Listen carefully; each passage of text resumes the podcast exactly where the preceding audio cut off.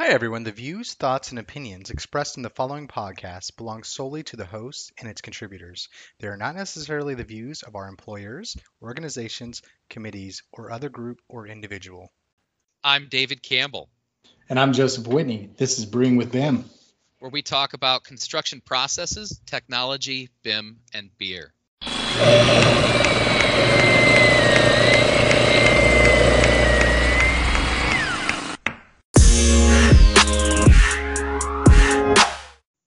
Well, hey, everybody. Welcome back to another episode of Brewing with Bim. Uh, I'm Joe Whitney, and as always, uh, with me is Dave Campbell. What's going on, Dave?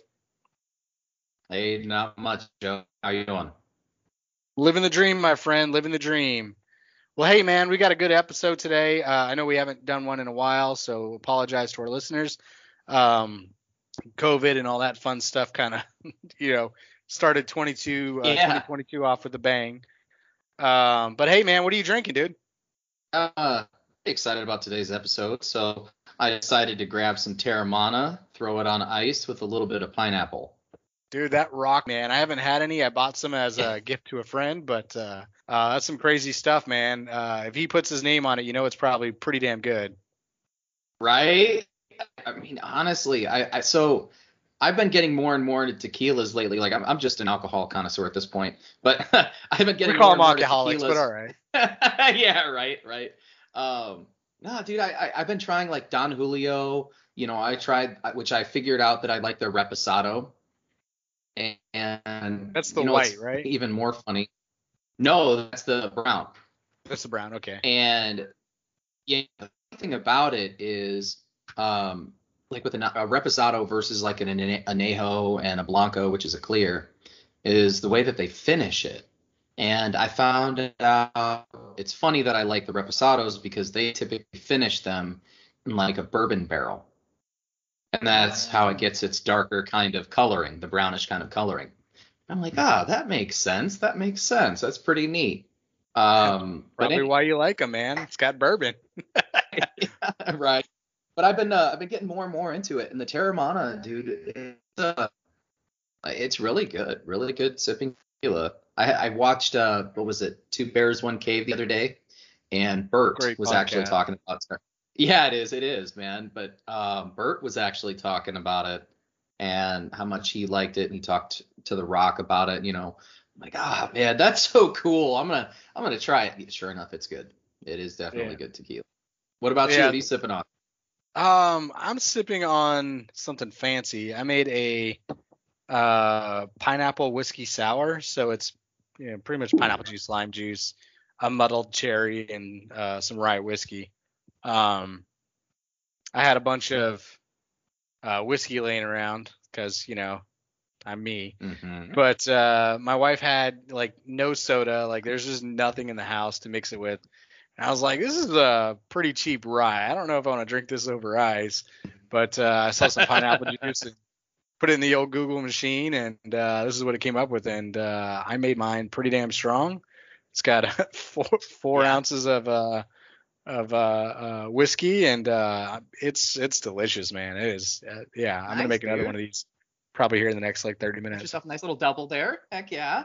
Yeah, yes sir, yes sir. It was uh, it's quite tasty. Google, Google, Google is awesome for that, man. I know I'm gonna take us down a little tangent uh, here for a second, but dude, I've been so excited. Like today was has been a great day so far. I woke up and I had smoking on my brain. Right, I was like, you know what? I laid out a pork a sh- pork butt last night, and I'm gonna smoke it.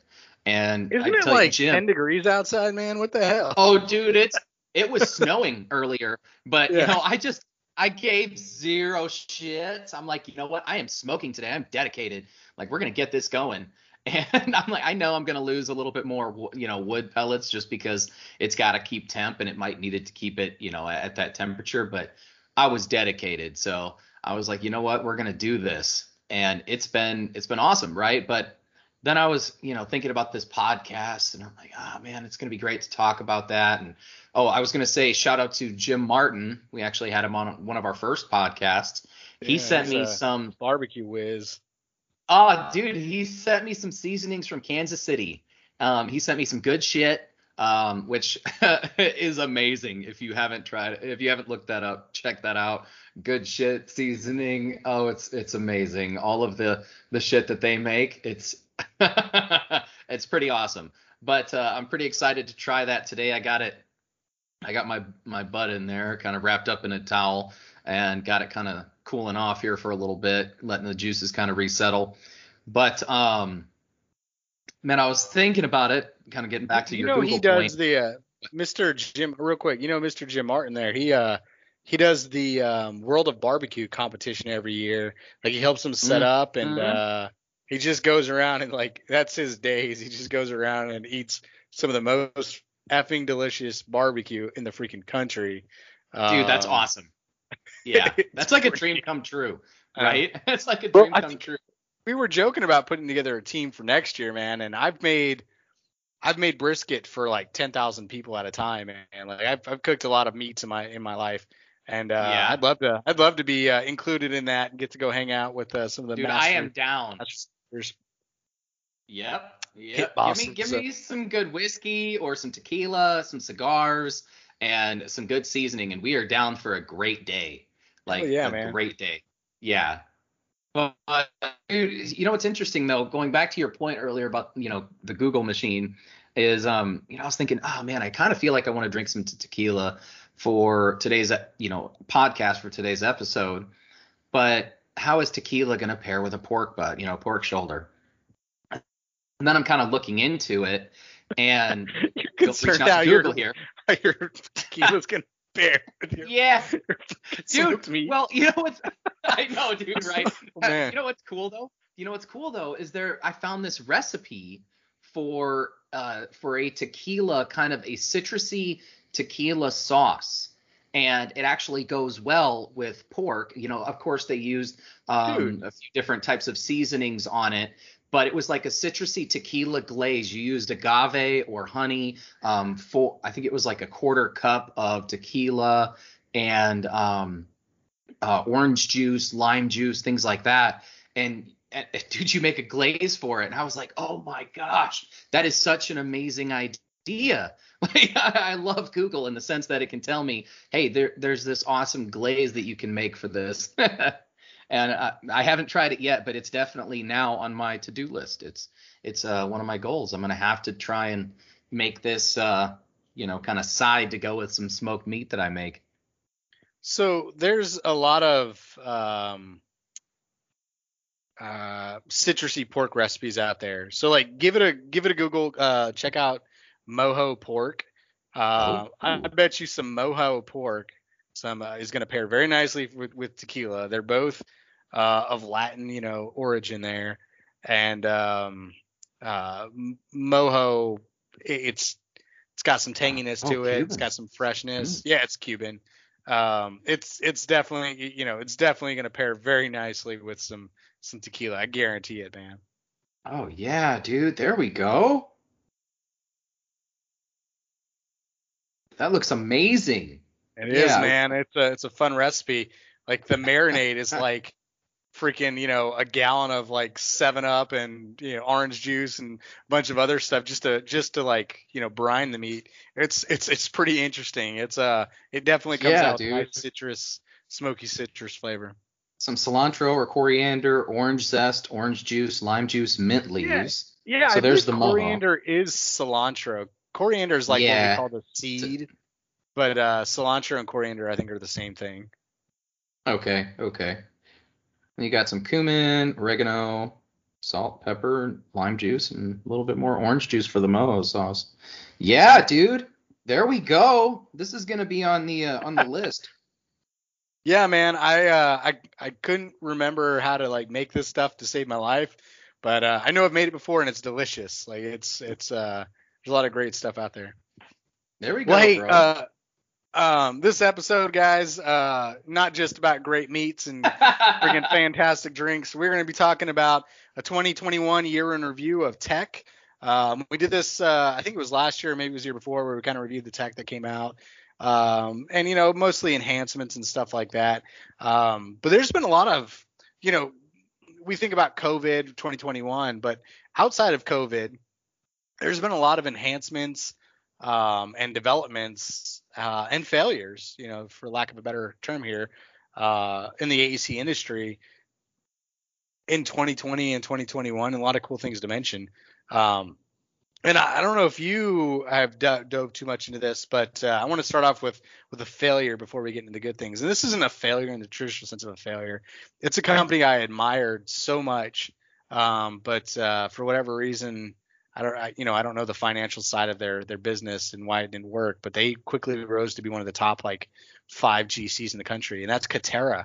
They went out of business in 2021. Um, they sold off a lot of their assets to a modular uh, building company here in Pennsylvania.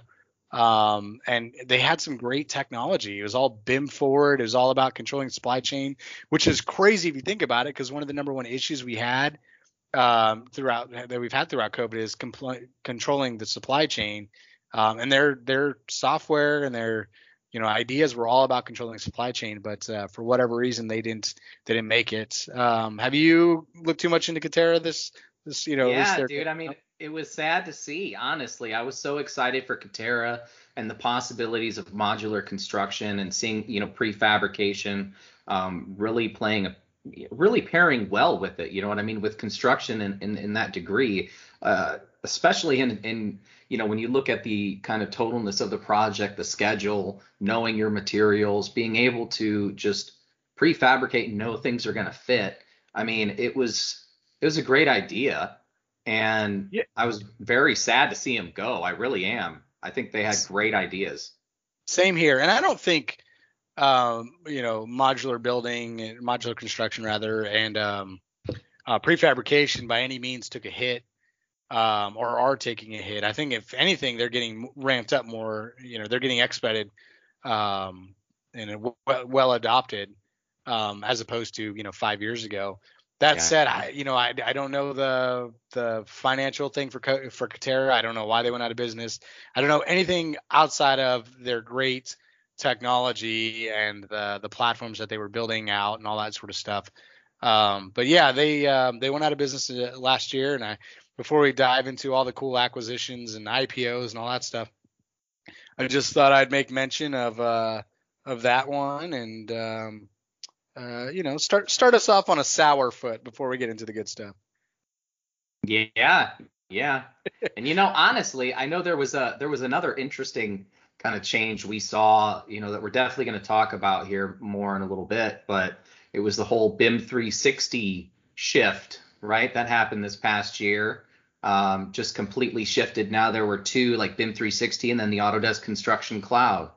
Um, so that was kind of a kind of an interesting shift to see, I think, midway through the year when we, we had so much um, going behind, you know, BIM 360 and everybody's kind of full speed ahead and, and we made a, a full shift over, which we're going to yeah. talk about that again, you know, here in a little bit, talk about yeah, some of the benefits, but there's, there's quite a bit to talk about uh, in that regard. Um, that that's definitely one that we absolutely have to talk about if we're talking about, uh, you know, 2021, a tech year and a review. Um, so next up, I want to talk about um, an IPO. Um, this was kind of kind of the big IPO for construction technology last year, and that was Procore. Um, you know, they kind of went out uh, up with a bang, and then they've just kind of you know floundered ever since. I think they're down maybe you know 15 20 dollars since their uh, IPO. Um, you know, they're expected like within five years to triple in value and all that sort of stuff. But um, uh, just for whatever reason they've they've kind of trickled down. But um, you know they're they're pretty well adopted. They've got you know got a growth strategy and all that sort of stuff. Um, the only other big name in the in this space where that really comes to mind here in the United States, rather, uh, I know like there's a whole bunch uh, you know adopted outside of the U.S., but here in the United States, it's you know primarily the Autodesk Construction Cloud, you know, Build, PlanGrid, all that sort of stuff.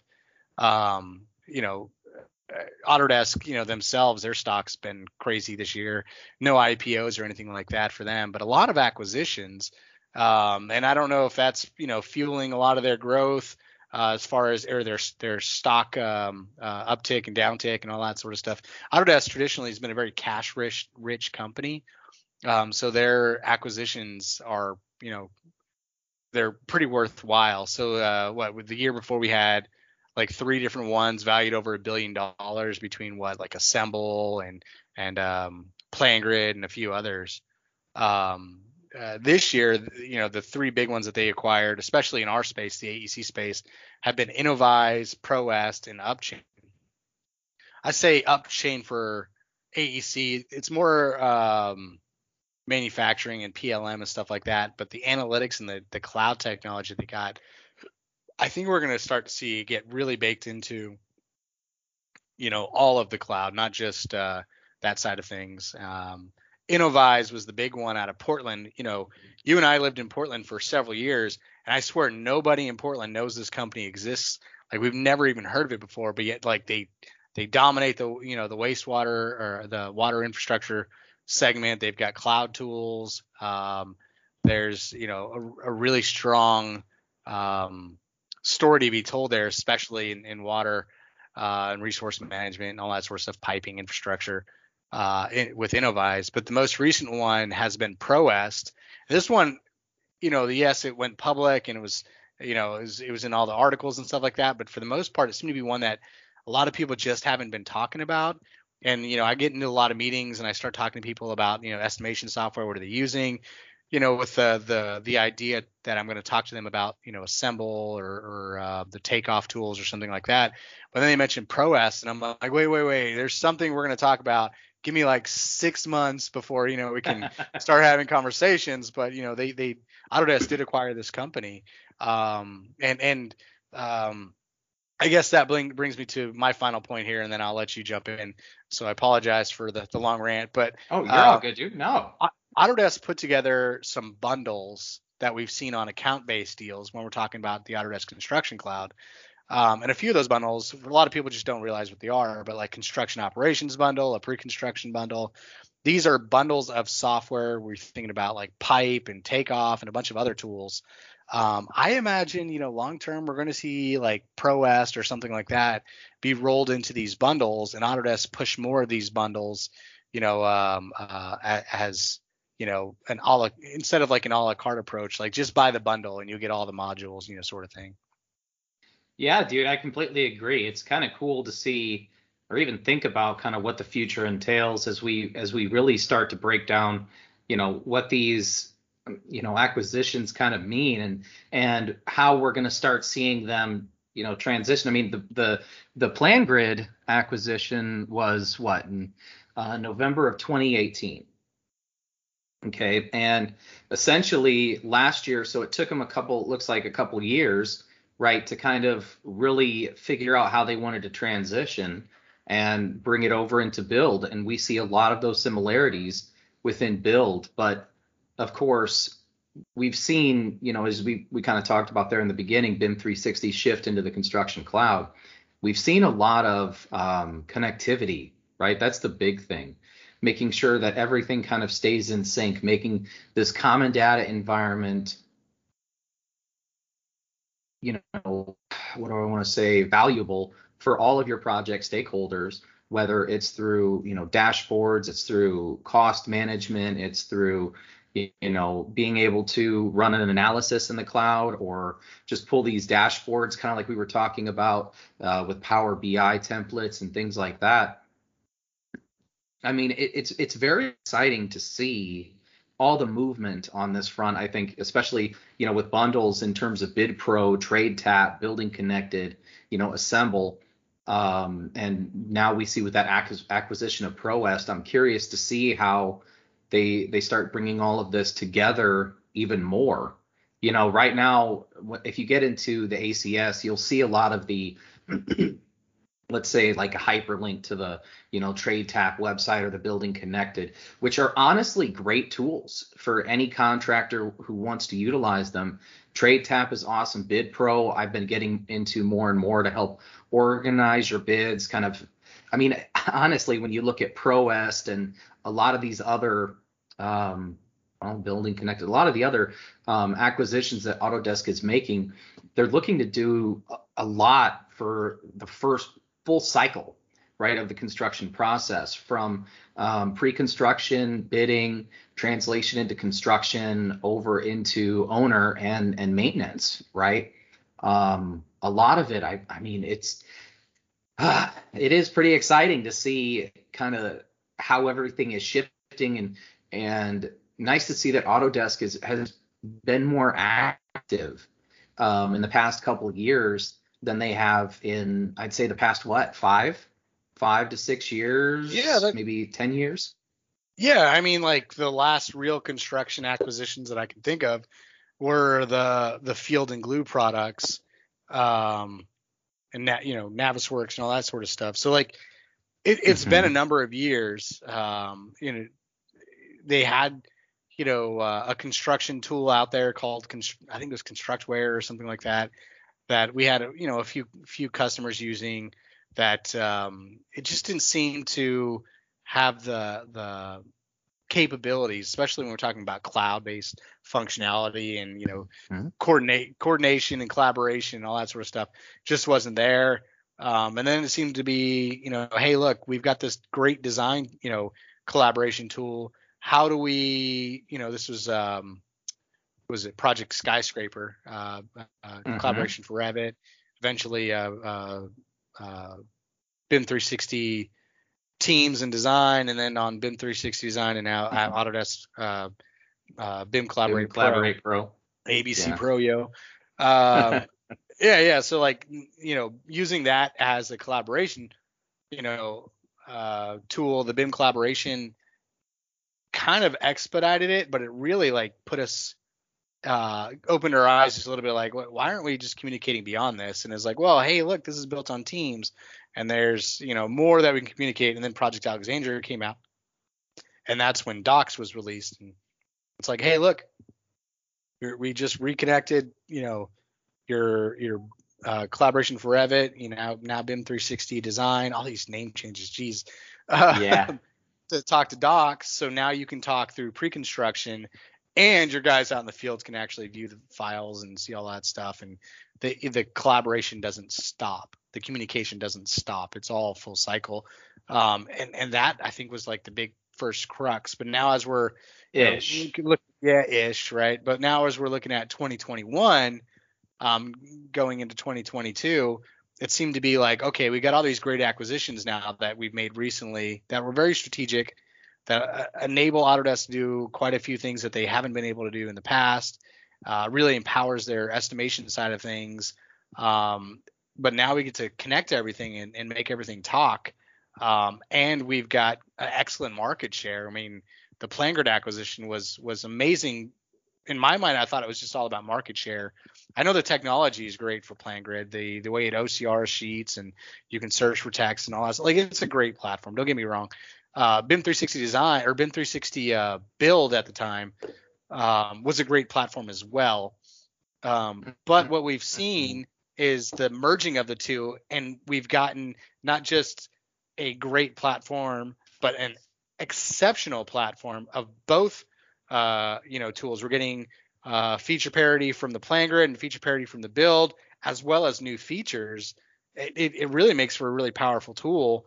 Um, and then you start ta- showing people the cost module and the way that you can do the tracking and forecasting, and uh, it just they're like, oh my gosh, like we th- this is what we need, and giving us the tools like we were talking about with this ProEst, where we're actually able to tie in some estimation a little bit more, or maybe it's assemble or or whatever they're using. We're able to um, come up with a holistic platform, and I know the idea is not to have one platform that rules rules them all. But at the end of the day, I mean, having a platform that can do pretty damn good at everything is is better for everyone in my mind. yeah, I guess it does kind of feel like I'm about to put on the Autodesk ring here, but um, I,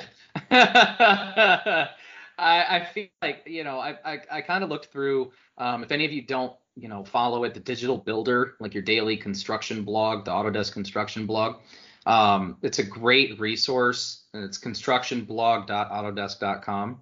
Um, but it's a great resource to look through for any updates, um, kind of what's coming out, different trends, things like that, or any tips and tools, and, and especially product news, right? That's where I like to go in, in terms of staying up to date with different acquisitions or um, different updates again that they've done to the platform.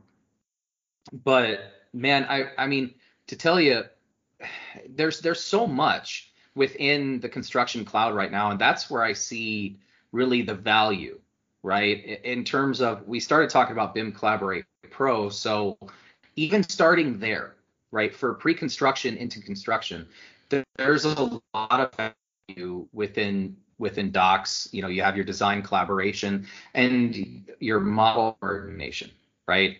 Which again are are very important tools but you've also seen them kind of shift because we've started you know seeing that it's not it's not just a pre-construction tool.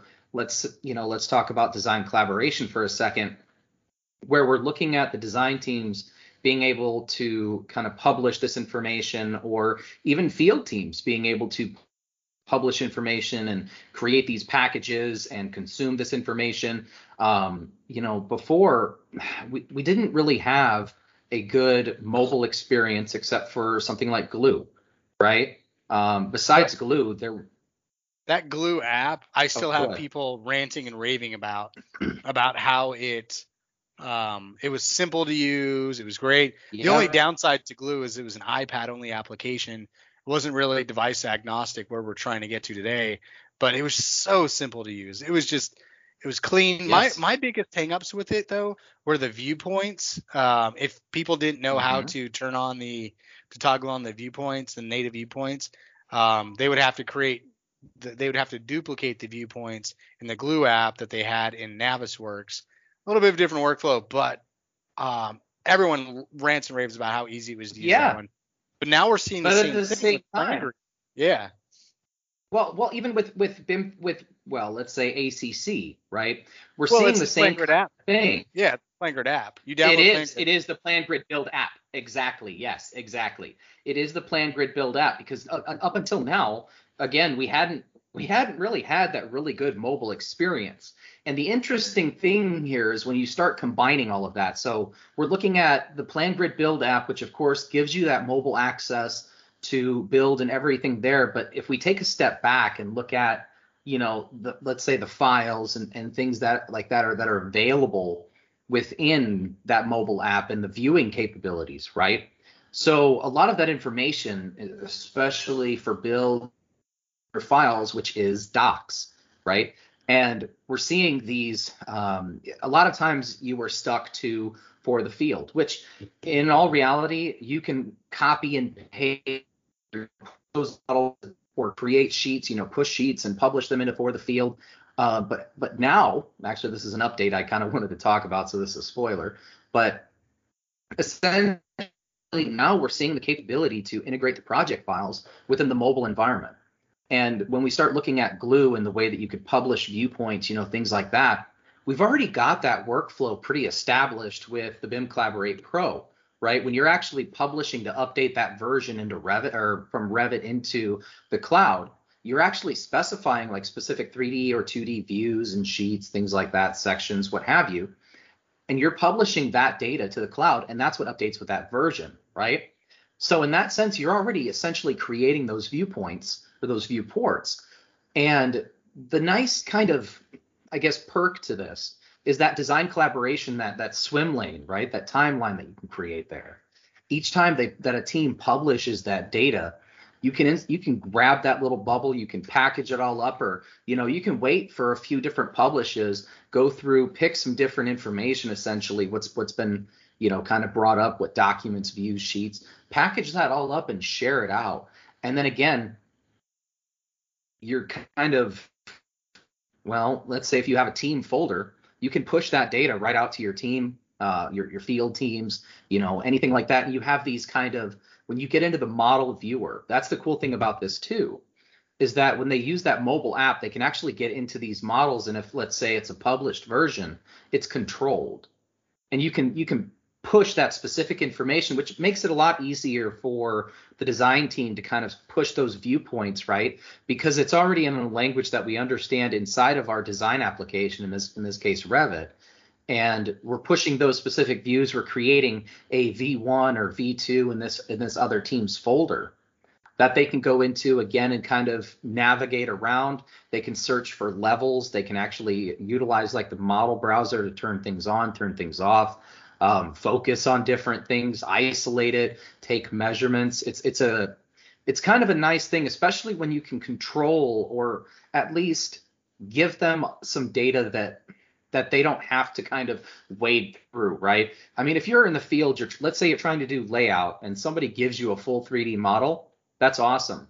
But if you have two, three thousand points in there and you see a lot of these this data around, it's not going to be very helpful trying to figure out where you are, right? It, it might help to filter it down to a certain level or specific points, you know, things like that. We can actually control that flow of data when we're sending it over, whether it is, you know, again, layout points and, and 3D or 2D backgrounds um, to the actual, you know, RVT, or if we're connecting with other products to make TP3s or what have you we're able to essentially utilize that, you know, up to date information to,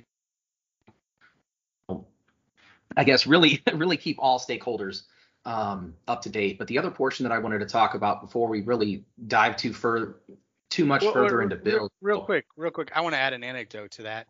So um, mm-hmm. the the ABC or the the not ABC Pro, the the rather the ACC build side of things, um, the features and functionality that have happened. Um, I think you mentioned this earlier. There's been like 50 or, or something like that that came out last year, mm-hmm. specifically for the Autodesk Construction Cloud um, with you know getting to feature parity between the both and new new enhancements and all that sort of stuff. But specifically the one that you just mentioned, like the for the field and pushing viewpoints and stuff out there from say Navisworks or connecting your Revit workflows mm-hmm. to it. Mm-hmm. Maybe it's an issues, you know, whatever we're doing, but uh, we're connecting that that field in the the office. I, I've had you know customers in the past that um, they're PlanGrid customers and they swear by it, they loved it but they went they you know when they saw Bill, they're like this isn't going to work for us you know this is garbage. Like it's not that it's bad. I was i was almost said it's garbage. It's they they they, they were saying that it's not that it's bad it just didn't offer us any benefit um to our workflow. And we really want to get into you know further our bim for the field uh, mentality and produce 3d models but it just wasn't there but back in november um, they added that functionality where you can publish to for the field if you push your Revit model, your Navisworks model, say your Navisworks model, there is a toggle under the you know the breaking you know, mm-hmm. the, the model uh, selector to see your viewpoints and actually go through all those Navisworks view uh, viewpoints that you've created, so that um, they're seeing those clashes or the issues or what have you, and you're actually connecting your your coordination to the field in a sense. Um, and and yeah. right then and there, like that was the that was the no brainer. They're like, oh yeah, this is this feature alone gives us everything we need. We're gonna uh, migrate off of PlanGrid and go straight to uh, ABC or let's say it ABC um, ACC Autodesk Construction ACC. Cloud. Yeah. Yeah.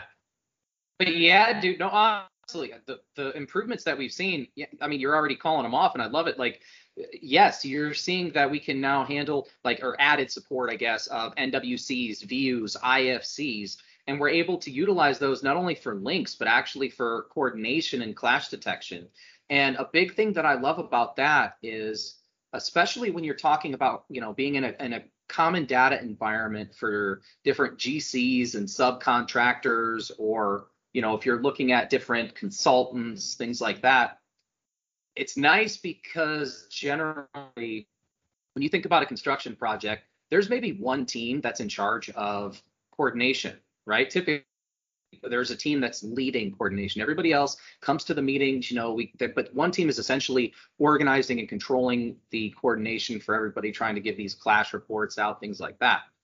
What I really love about this integration is the fact that it kind of pushes coordination and clash detection back into everybody else's ball court, right? It, it kind of says, no, you can do this yourself. You have this coordination space. If you're already hosting the data here, you can actually link in, you know, the IFCs, the NWCs, your RVT. You can bring all of this data together and actually run coordination for yourself.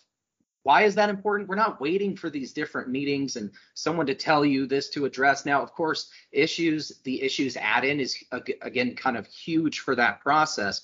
being able to dive right into the design application itself, see where these issues are to help the design, you know, drafts personnel figure out exactly what's going on, make these changes, which is of course going to help us speed up these projects, making better decisions faster. But it's also again, kind of like I said, pushing that liability out on everybody like else. It, it's it's kind of pushing it back to the individual and teams. Like, hey, don't just put up this this model here um, just because you know this is this is the quickest thing that you can turn around. Let's let's be smart about this and utilize the data that we're already giving you right? Each team, if they're able to link off of each other, whether it's the publish and consume, they're live linking, they're taking NWCs, they're taking IFCs, what have you, they're able to bring all of this data together and essentially design better, but also make better decisions and open that line of communication earlier in the process. And I'm really feeling, you know, with construction, I've seen this so much where you know, it's very stressful to try and run these coordination meetings and tell everybody what's going on. But by pushing that back and saying, hey, I'm enabling you to do your own coordination. And then, yes, we can go ahead and, and see what everybody else is looking like. We can bring this all together and run coordination in a mass kind of way. But let's internally clash and, and run that through. So when we show up to our different clash meetings, nothing should be a surprise. For one, for two, I mean, we really shouldn't have these huge, long, ridiculous lists of all these issues that need to be corrected that aren't already being addressed. In most cases, it should be, yeah, we've we've seen these, we're actually addressing these now, or these were addressed previously. You know, there there shouldn't really be an excuse not to know what's going on in your project when we have these tools. And and you're seeing the um, you know, the advanced grouping and the um, the filtering of the data coming up from Navisworks. So if you have the group essentially like your filters and things like that, different ways that you want to filter that data and group them, we're starting to see that kind of uh, uh, that flow of data come from Navisworks up into the model coordination piece. And then again, when we move forward into build, dude, I mean, yes, you are right. In in in many cases, PlanGrid is awesome. Like the the way that it allows you to navigate through these documents when you're uploading. Um, you know, the way that it understands the hyperlinks, the way that it um, actually, you know, the tags and things like that, that it actually applies. You don't have to create all of it. You know, it's kind of built in there for you. Um, a lot of those tools are are awesome, but what I do want to say in that sense is that if you do like that's where that's where ACC also really kind of um, gosh, I want to say kind of goes around it, right? PlanGrid, PlanGrid does have that awesome workflow in terms of sharing sheets and sharing information, the RFIs and submittals. Now with build, the RFIs and submittals, things like that, even the tasks, I can't really argue um, a, a comparison too much between one side or the other because they're both strong tools. The submittals, RFIs, the forms, you know, th- those are very, very strong tools in both applications. The biggest one that I could argue would be Sheets, and that that's for what I just said, is the way that you know PlanGrid actually pulls in that information and understands it with that OCR and allows you to navigate through it instead of hitting next page, right? Like jumping to different sheets and understanding yeah. the data between them. I think what's going to happen with with that sort of stuff is we're just waiting on a little bit of feature parity to happen. Um, you know, I would anticipate Autodesk's Autodesk fiscal year wraps up in the next seven days, uh, eight days rather. Um, mm-hmm. You know, there's going to be some new new features that jump off in in 2022. Oh, assets. Yeah, assets. Yeah. Oh, now in build build and PlanGrid, right? Yeah, yeah. So, so do you remember the old assets workflow for yes. build and glue. I, I, talk about this all the time because it was my favorite feature. It's like, you know, I we demo this and it, it was it was the the wow factor. Like, oh my gosh, wait, you can push from field to glue and glue to and update a Revit mm-hmm. model, and eh, then you can get an operations model like right out of it, like no problem. I'm like, yeah, done. Yeah. Bing, bang, boom. Give me 10 minutes, and I show them, and they're like, oh my gosh, like that's that's amazing and uh but now we're getting to the point where we can like you're saying about to say i'll let you jump into but assets oh, dude, I and, out, out on this so yeah. bad I know. Oh, there's well, so many things to geek out. There's in, in so many things, right? Yeah. the Well- new schedule tool, the data oh, connector. I mean, there's just so yes. much, man. The bridge, the bridge Yeah. is, is super cool. Like I, I, I've heard so much. You know, I mean, we support a lot of different clients, right? Some are some have projects that are active in BIM 360. Some have projects that are in ACC. Some started in BIM 360 and say, hey, we actually want to move forward to ACC, but how can I move my information over? Like I don't want to have to recreate everything. And really, that was the answer that we had up until the bridge came out, which was it, it's it's a nice tool.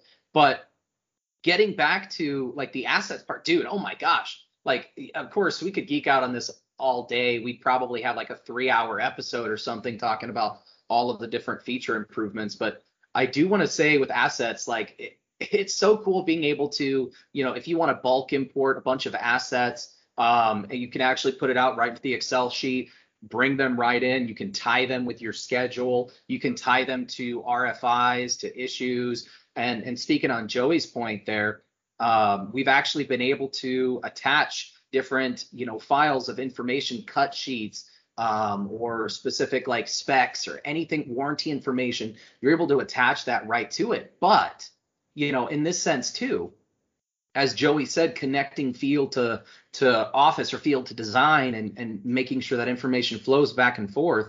You know, they brought forward the the barcode, which was awesome, especially within the PlanGrid, you know, build app, uh, which we had the barcodes and the QR codes, right? Those were very cool. But now they've also brought in the NFC tags or um, yeah, the near field communications. So the the cool thing about this is when we have barcodes or QR QR codes or NFC tags on actual equipment in the field, when you're using that device, you can actually create information and and publish it back so it goes back into the cloud and is pushing that information back into Revit. In that sense, we can we can really connect the information back and forth. It's it's an awesome tool, but you know, I was geeking out a little bit with it the other day in terms of like trying to customize and make these NFC tags on my phone and you know barcodes and and uh, QR codes and it it was a lot of fun. I realized I could you know there's so many ways that you can tie that data together through you know and, and I guess this is the other point I want to make is making it easily navigable, right? Because a bunch of I mean if let's talk reality, right? if I if I'm out in the field and I'm trying to get to a specific cut sheet or I'm trying to find a specific AHU that I've got standing in front of me, and I want to find this dang thing in the model, and there's a you know three stories or four stories of different elements, and I want to figure out exactly where the heck I'm supposed to put this thing or you know what information install information I have with it. Um, if I can take a picture of a dang QR code or something like that on the side of it, and find exactly the the information that I need to know about this thing, that's very very useful. I don't want to spend my time trying to click through a bunch of these folders, especially if I'm, you know, delivering something. That's another thing that we're seeing here is being able to tie photo references. So if you get a delivery ticket or, you know, something like that, somebody drops something off, you can actually take a picture of it. Hey, this arrived on site today. I can use that for tracking, but also use that for, hey, identification, visualization into the project giving the field teams the easy access to know, hey, this is that item. Let me take a picture of this barcode, pull up all this information. And hey, if I want to update this for our scheduling purposes, um, I've moved it from this location. It's up here. Uh, we've got it bolted down. We're going to run a pressure test or performance test here soon. You know, that's awesome information to be able to utilize, especially when you're scheduling. And that's another um, improvement that we've seen let, let's talk about scheduling for a second though right um, scheduling inside of build is not like you're not actually using it for a scheduling tool okay it's yeah. a view Yeah. But- so for real, real quick for for all of our Mm-hmm. our listeners that are familiar with the old BIM 360 plan, the functionality was you import a schedule, and yes, you can manipulate it in there, but it was not bi-directional. With the Mhm. new functionality that we have with the schedule tool inside of Build, uh, what Dave's saying is is it's it's not uh, allowing you to edit it. You can Dave will go into the attributes and stuff, things you can edit, but you can't manipulate the schedule in there. But what you can do um, is make a bi-directional. You can add information, and therefore whoever is controlling a master schedule would be the one to to edit it. And I hope to see maybe um, a little bit of a the ability to segment a schedule to to edit it and stuff like Mhm. that. Maybe maybe from um uh, a pull planning or lean pull planning or micro scheduling uh, standpoint. Maybe not Yep, adjusting yep. the overall master, and that goes still goes back to your your Primavera P6 or your project or whatever. But maybe something like a a, a pull planning schedule or a smaller schedule um, would be uh, getting broken down. But anyways, man, sorry. Go ahead. No, no, dude, I completely agree. I, I completely agree, and and that is when we think about it in this sense, that is a very very nice tool because now they can add suggestions to the schedule, right? We can start essentially making changes and adding suggestions, tying assets, tying potential change orders, tying issues, RFIs.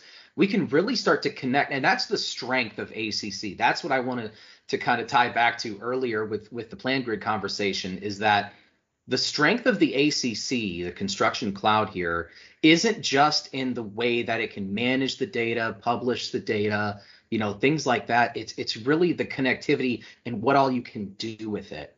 Really, it's it's the RFIs, the forms, the submittals, but connecting um, the potential change orders, your scheduling, your issues. If you know that an issue pops up on site and something's late or something was delivered and it's damaged, that's going to allow you to start putting things into works to start you know uh, adapting that schedule. But also this is kind of tying back to that point of you know we can make suggestions to that master scheduler right?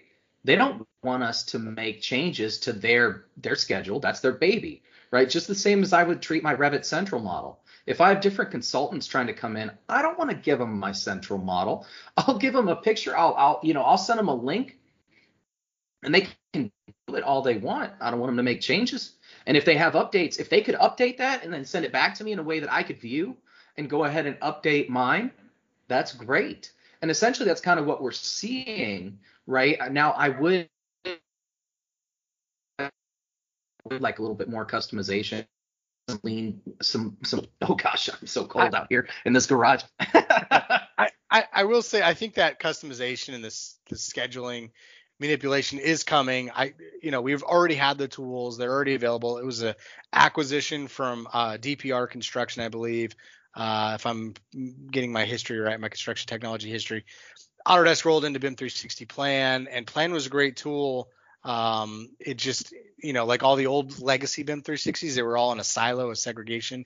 And what you were just saying is the new platform, the benefits is everything's connected, like uh, your RFIs, all that sort of stuff. Well, they all tie into each other. You know, my schedule affects my, you know, my budgeting. My budgeting affects, you know, my, you know, Mhm. project percent complete. You know, it affects all this sort of stuff all the way down the line, um, in, in some form or way. And being able to connect those pieces and to, you know, make all these uh, different variables kind of uh, reflect and you know document each change and why what's happening and why this is delayed and what that means to the schedule and what that means to our costs and all that stuff. Having it all connected is the beauty of this platform. So while we did have functionality previously i say you know man wait wait for a little more feature parity. Hopefully that does come in the future. But um the the um the the big thing is like thinking about what you were just saying is they all talk to each other. They they connect in some way. It's a platform that kind of does it all. But the reason why it kind of does it all is because it's kind of doing it, it has to do it all so that all these different pieces that are interacting can actually talk to each other. Um and and the the cost side of Dude. things is is the huge it's the piece i least understand but is the piece that yeah, oh, yeah. wows people away the most is the whole cost thing. And i'm like i don't understand why this is sexy to you but go on and tell me why. Like, i don't i don't get Well, it dude, but- dude i think i think what's what's you know especially on, on that point what's cool about all of this is the fact that you give this common data environment to so many different people who need this information for different reasons right? We talk about project stakeholders and needing you know this information but a lot of times we don't understand how they use it which is is, is fine if you're in if you're in that limited you know stay in your lane essentially right that's great but this common data environment begins to expand and really give people the information like the ability to see this information control it add to it but not not allow it to affect you know, or, or control their environment. If it's, you know, in Primavera P6 or Sage, we're going to start seeing, you know, more of these integrations to push data back and forth. But it, it's it's really awesome to see the way that all of these, especially costs, you know, build, docs, all of it communicates. And then I, I guess I want to bring this kind of full circle before we wrap things up. Is again kind of reaching back to that project stakeholders, right?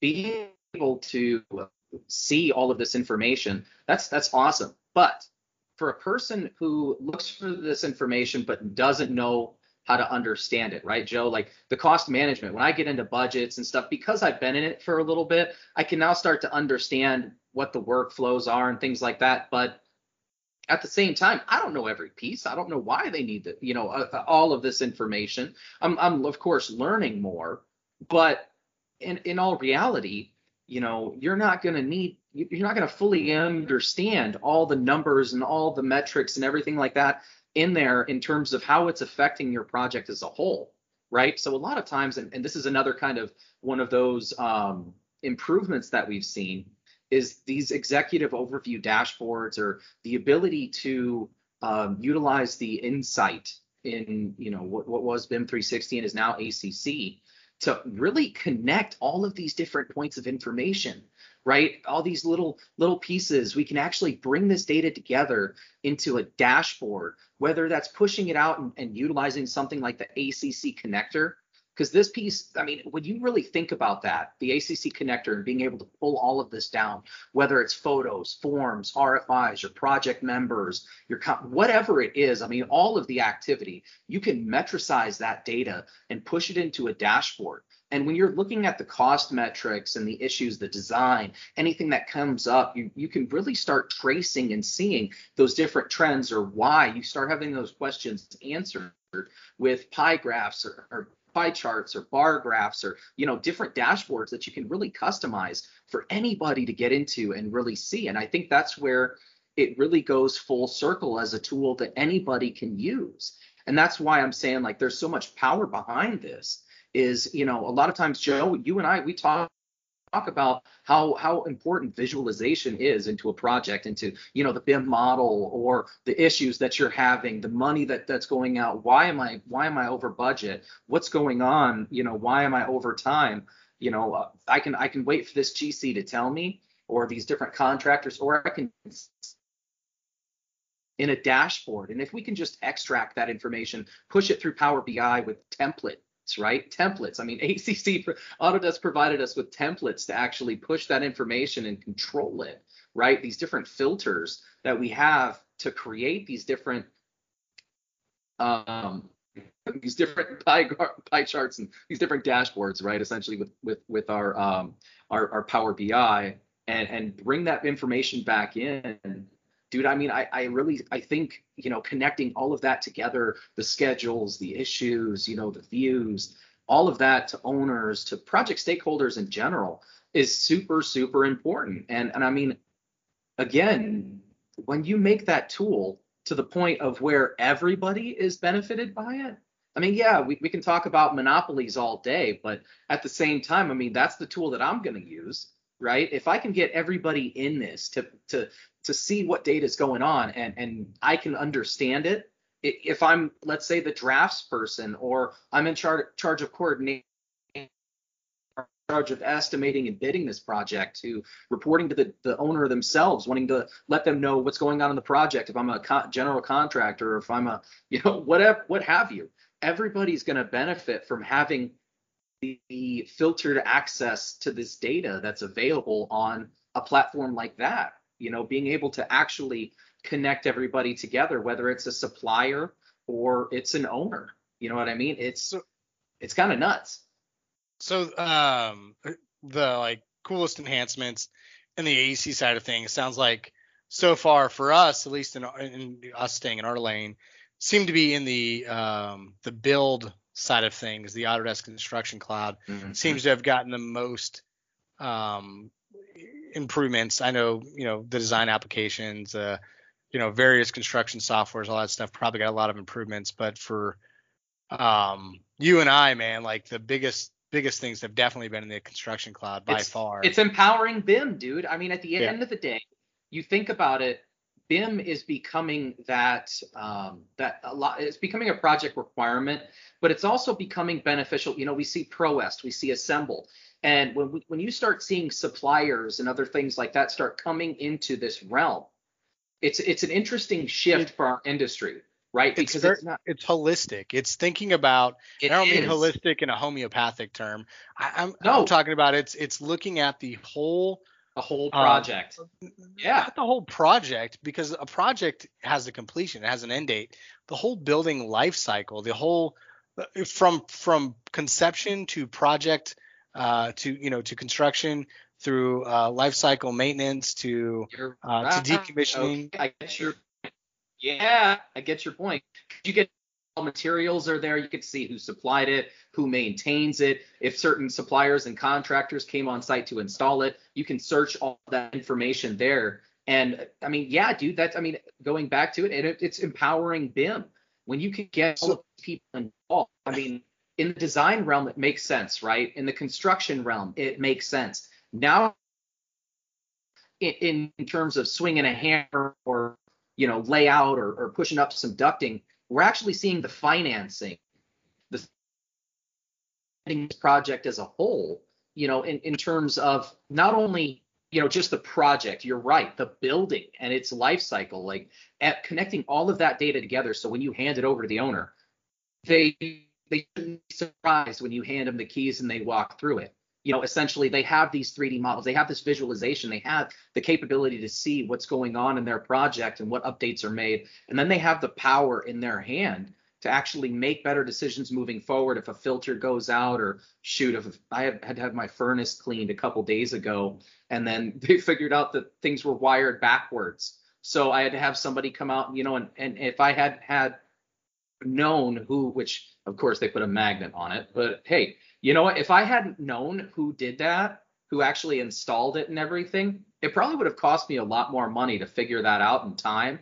And it's it's nice to be able to find that information in in kind of one area. If you look at that common data environment again that i mean when people can go back and pull pull that and say okay these were the members in this project. This is who i had for my mechanical team. This is let's say hey turk heating and cooling.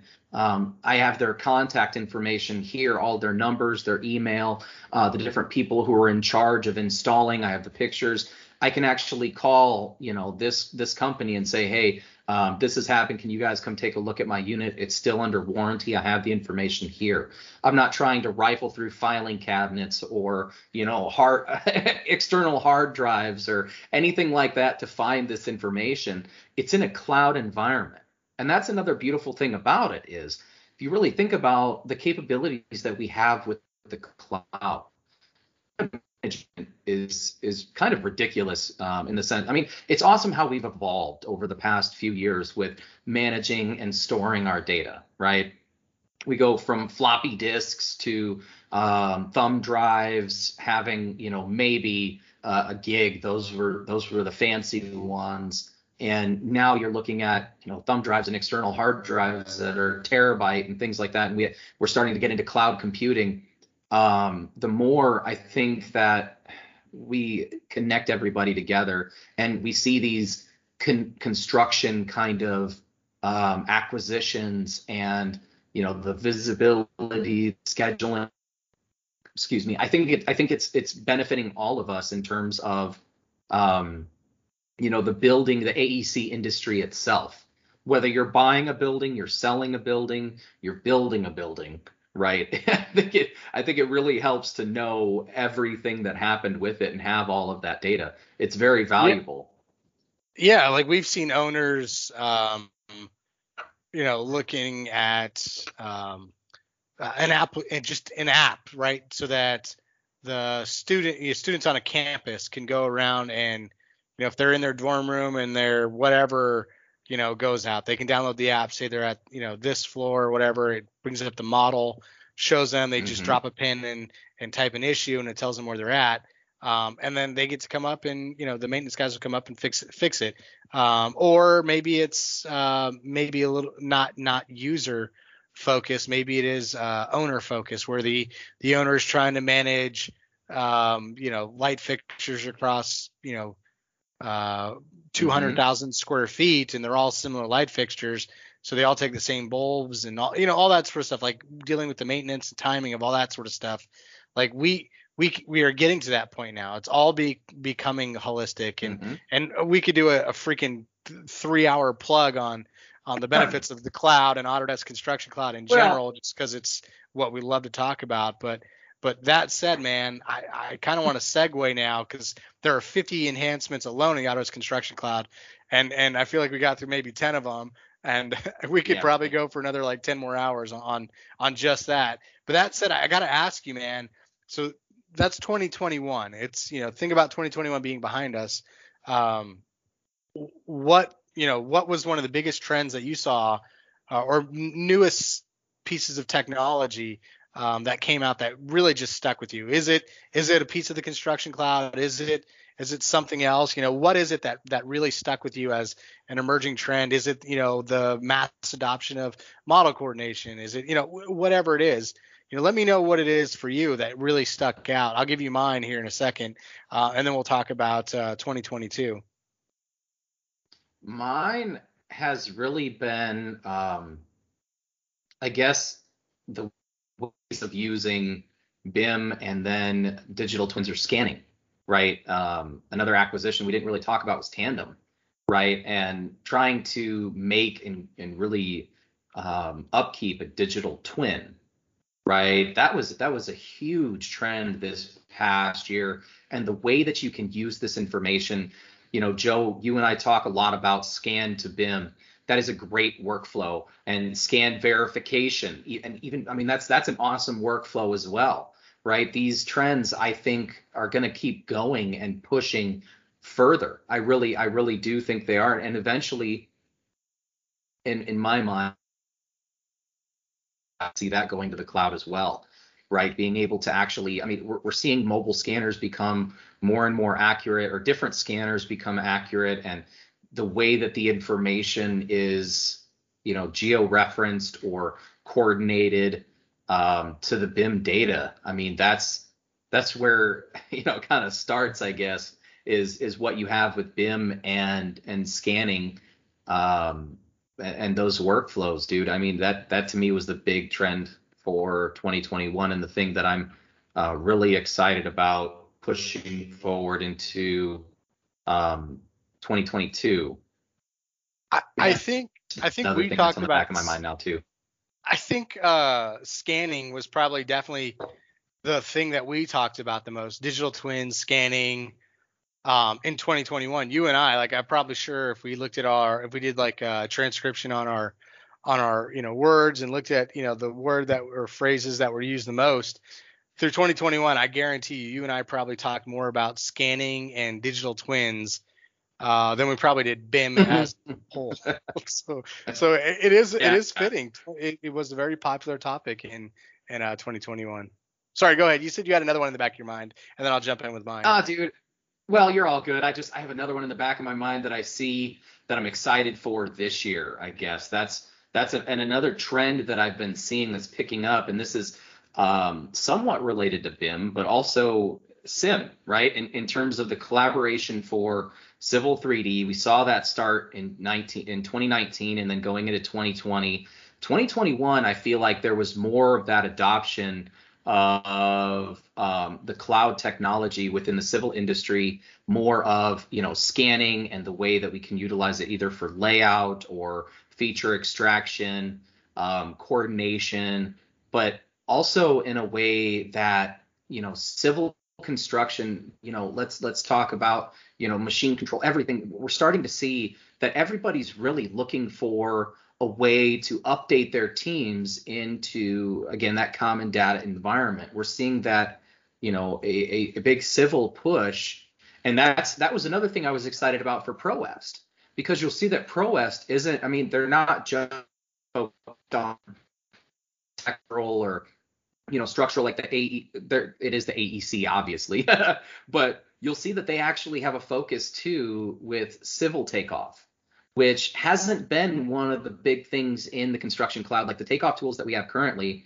yeah, you have some area tools and you can run a poly length or a polyline tool essentially, you know, but it'll be nice to see that the industry kind of takes a shift in terms of the cloud as well towards the civil and and the integration of the civil and BIM data. That's what also another thing that I'm, you know, we've we've had civil experts on here. We've talked about scanning, we've talked about topography, you know, and, and kind of how we have to work with civil in, in terms of the entire construction process and whether it's you know trying to communicate a building pad or utility hookups all of that information has to be there right and it, it all kind of starts with civil but as this information again kind of starts passing through to scheduling, and as we see the connections of RFIs and submittals and everything changing and growing, I think that I'm excited for the trend of seeing, you know, civil make bigger push towards these BIM adopted technologies.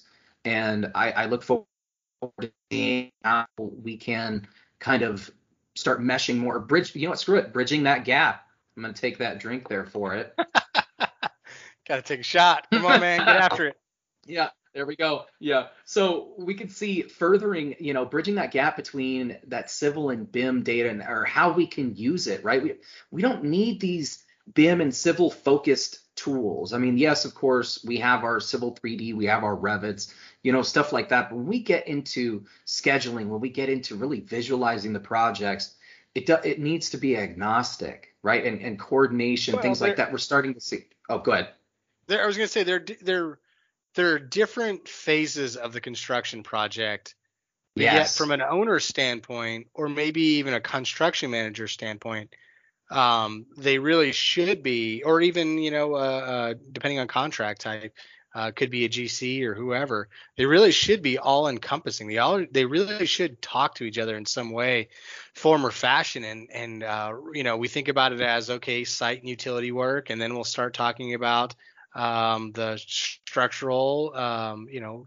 Uh, members and then we'll then we'll start talking about the you know and the pad and all that stuff and then we'll start talking about the the freaking interior and you know MEP. Yeah, but that all has all, to all separate. But it, it all has to really talk, not. But it doesn't. Yeah, it's really not. It's not. Yeah, yeah. No, all of our penetration points, all of you know what so, what what so you know. It, it's the all. the only thing that I like run into that really crosses all disciplines, right? And and I I say this in kind of a vague sense, so take this with a grain of salt. But like, it's really like that Navisworks piece, right? Because in Navisworks, I don't care what we're talking about. I want my civil, I want my my building. I, I, you know, I want everything all together and I want to see it so that I can clash it because we have clash tools in each application, but they're really just doing like a, a small clash based off of, um, you know, interference check or, you know, pipes, uh, clash piping in, inside of Civil 3D or whatever. They're very small segments. They're not, they're not looking at a very broad holistic thing. And the really only thing that I'm thinking about today that really does is,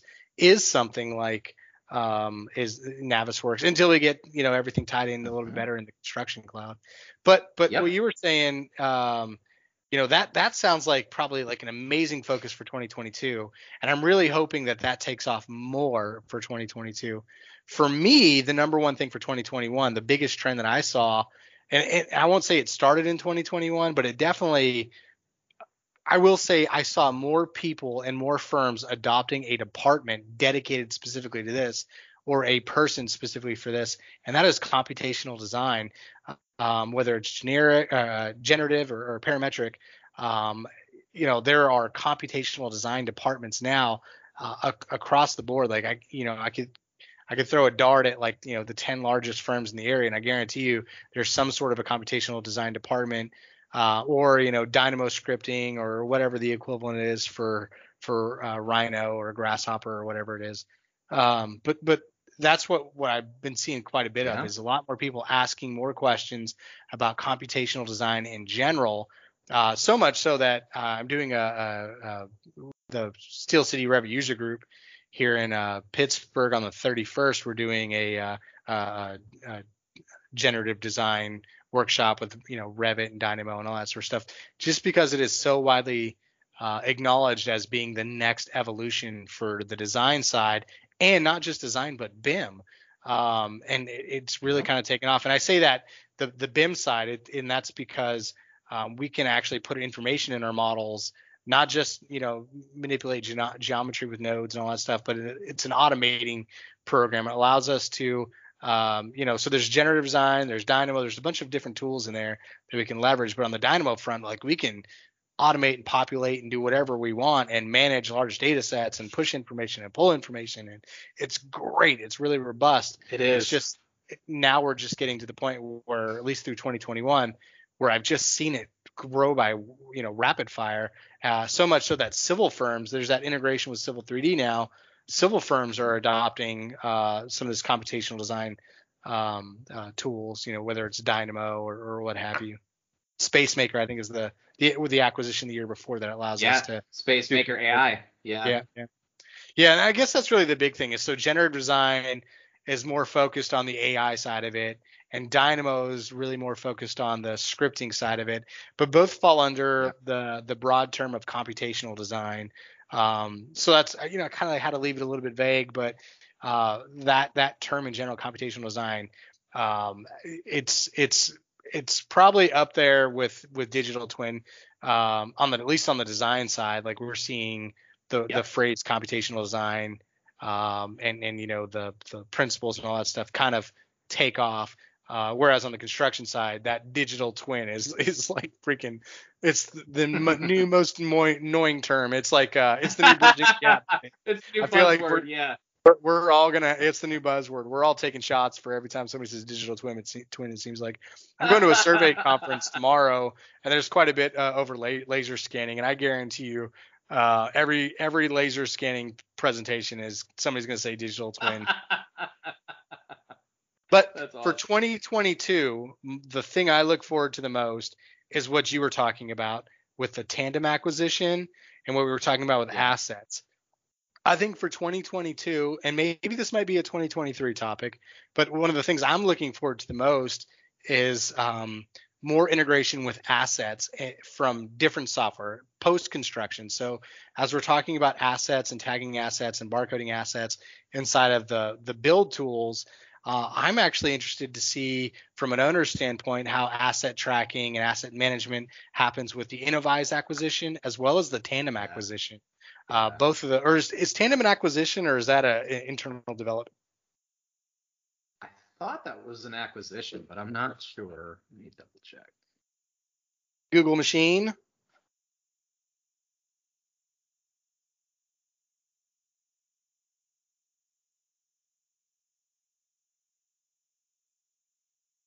Feel like it was a internal development, but I could be completely wrong. Let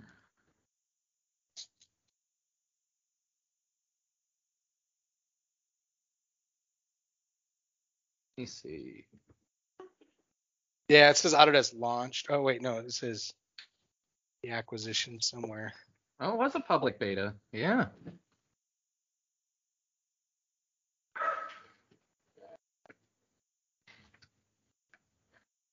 Yeah, yeah. So yeah, okay. So that one was an internal development. It sounds like. Yeah. Um, but so they yeah, you're right. so they they acquired Innovyze as well, and both have a play and a and and a, a, a unique tool set for, specifically for assets. Um, I think about Innovyze as an owner's tool. I still think of Tandem maybe as you know during construction, maybe a renovation, maybe it's an owner's tool uh, or handover for an owner or something like that. Um, whereas the the Innovyze is really like the owner's tool for for for managing and tracking.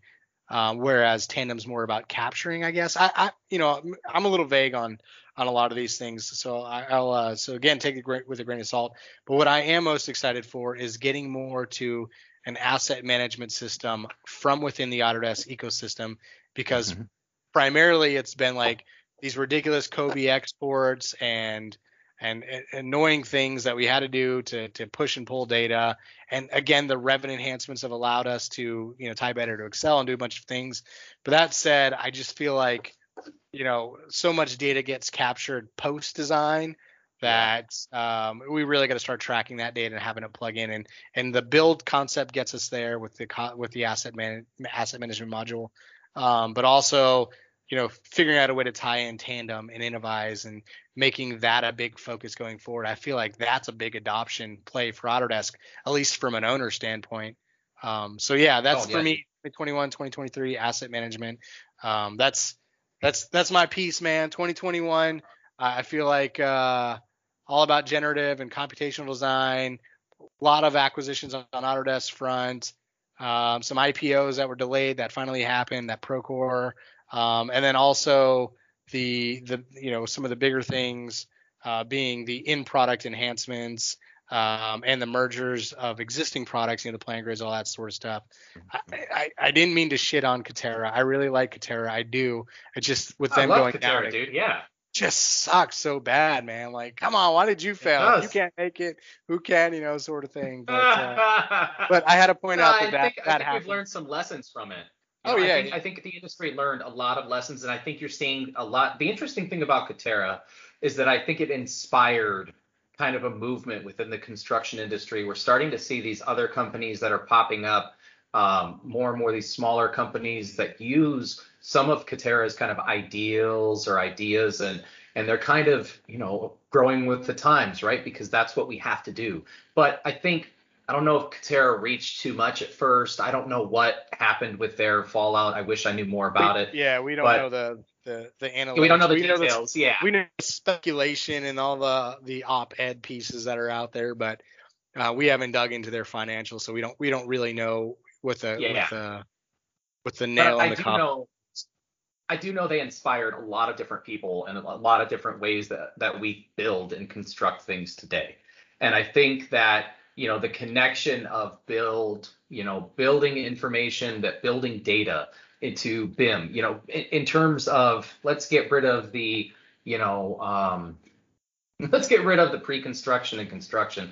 I know obviously we, we have to have those portions, but in terms of looking at it overall, it is a construction project, right? So in my mind, we need to incorporate all of the data, all of the model, you know, e- kind of everything, right? And uh, I don't know. I, I'd say just that's that's my big push. I, I think making this data available for everybody, and I think Katerra leading the way to showing, you know, how we can push things with prefabricated or modular construction and you know the importance of scheduling and controlling that supply chain knowing what's going on having that communication because it is important. It, it is so important. And i think the way that they inspired us all to you know utilize that different information i'm, I'm curious I'm, I'm i'm excited to see how that translates you know into the future into the ways that these different companies like i said that are popping up um, how they're using it how they're growing utilizing you know what successes and what failures they had and also the connection with the BIM data that we have now you know in terms of again overreaching to the entire project not just focusing on okay my modular building's going here. You know obviously we- we're going to know a lot of the hookups things like that but you have to be in an open-minded position in terms of the project. If the site is running behind you're going to run behind. You can't you can't just start trying to deliver things and set things up if things aren't ready for you right? Or if you haven't properly you know prepared the site with a you know compounded compacted granular fill or you know what have you if the site starts falling in things like that it, there's so many different things that could happen because we try to rush things or because there's a lack of communication. And i think i think just bringing that all together you know making sure that everybody is involved everybody has the access it's huge Yeah, hundred percent, man. I I um uh, I feel like we've kind of dove into like the we, eighth we went down so quite a bit. so many rabbit holes Yeah, yeah, so many rabbit holes. The cloud, I mean, just to to strip away all the the the geekness and all the things that we're excited about. Um, the the main key points that for me are um, we're going to rely more on our computers to to help us out, whether that's computational design or um, needing more space or RAM or whatever. There's there's just more that we need from computers. Mhm. Second to that, there's also more that we're going to require from the cloud, connection, collaboration, um, you know, all that sort of stuff. And number three, the construction technology space is ever changing. There's a lot of acquisitions, companies that you think are doing really well, you know, you, you just don't know. Um, but there's there's a lot of growth and there's you know new IPOs. There's um, again the acquisitions and mergers are just endless in this space. We didn't even talk about like you know companies like uh, construction firms, engineering firms that that are you know acquired and merged, but just the technology in general. Those that side of thing is is constantly evolving and changing, um, and it's leading to great new enhancements and tools that we already know and love. So that's cool. That's uh that's my uh 30 second recap, man. Um, so so I you know I, I'm I'm really I'm really happy that you and I got to connect, man. It's it's been way too long. I was down for like Yes. 14 days at the beginning of the year because of COVID. Like everyone in my family had no issue whatsoever. Like they were fine. Like I think my son had a fever for an hour and everybody had sniffles, but like my one year old all the way up to my wife, nobody had an issue. Meanwhile, I had to go to the freaking ER. I couldn't breathe. Like just crazy stuff. Sucks so bad, man. But like I'm back at it. Uh, so you and I, man, we'll get back at it and we'll get after it and we'll do a lot more uh, episodes. Hopefully, we can make up for some lost time and uh, uh, stack some episodes here and uh, get get a few more recorded. I know we got much to talk about. But again, man, I just want to thank you for uh, putting together your thoughts on uh, 2021. You know, reviewing some great technology enhancements. Um, and uh, you know, as everybody, you know, as always, guys, you know, uh, drink good beer and uh, help us push push forward the idea of BIM. Yeah, dude, definitely. Thank you everyone for joining us on another episode. And yeah, dude, I look forward to this year and continuing these episodes, doing some more, you know, building some backup ones, obviously, for when stuff comes up.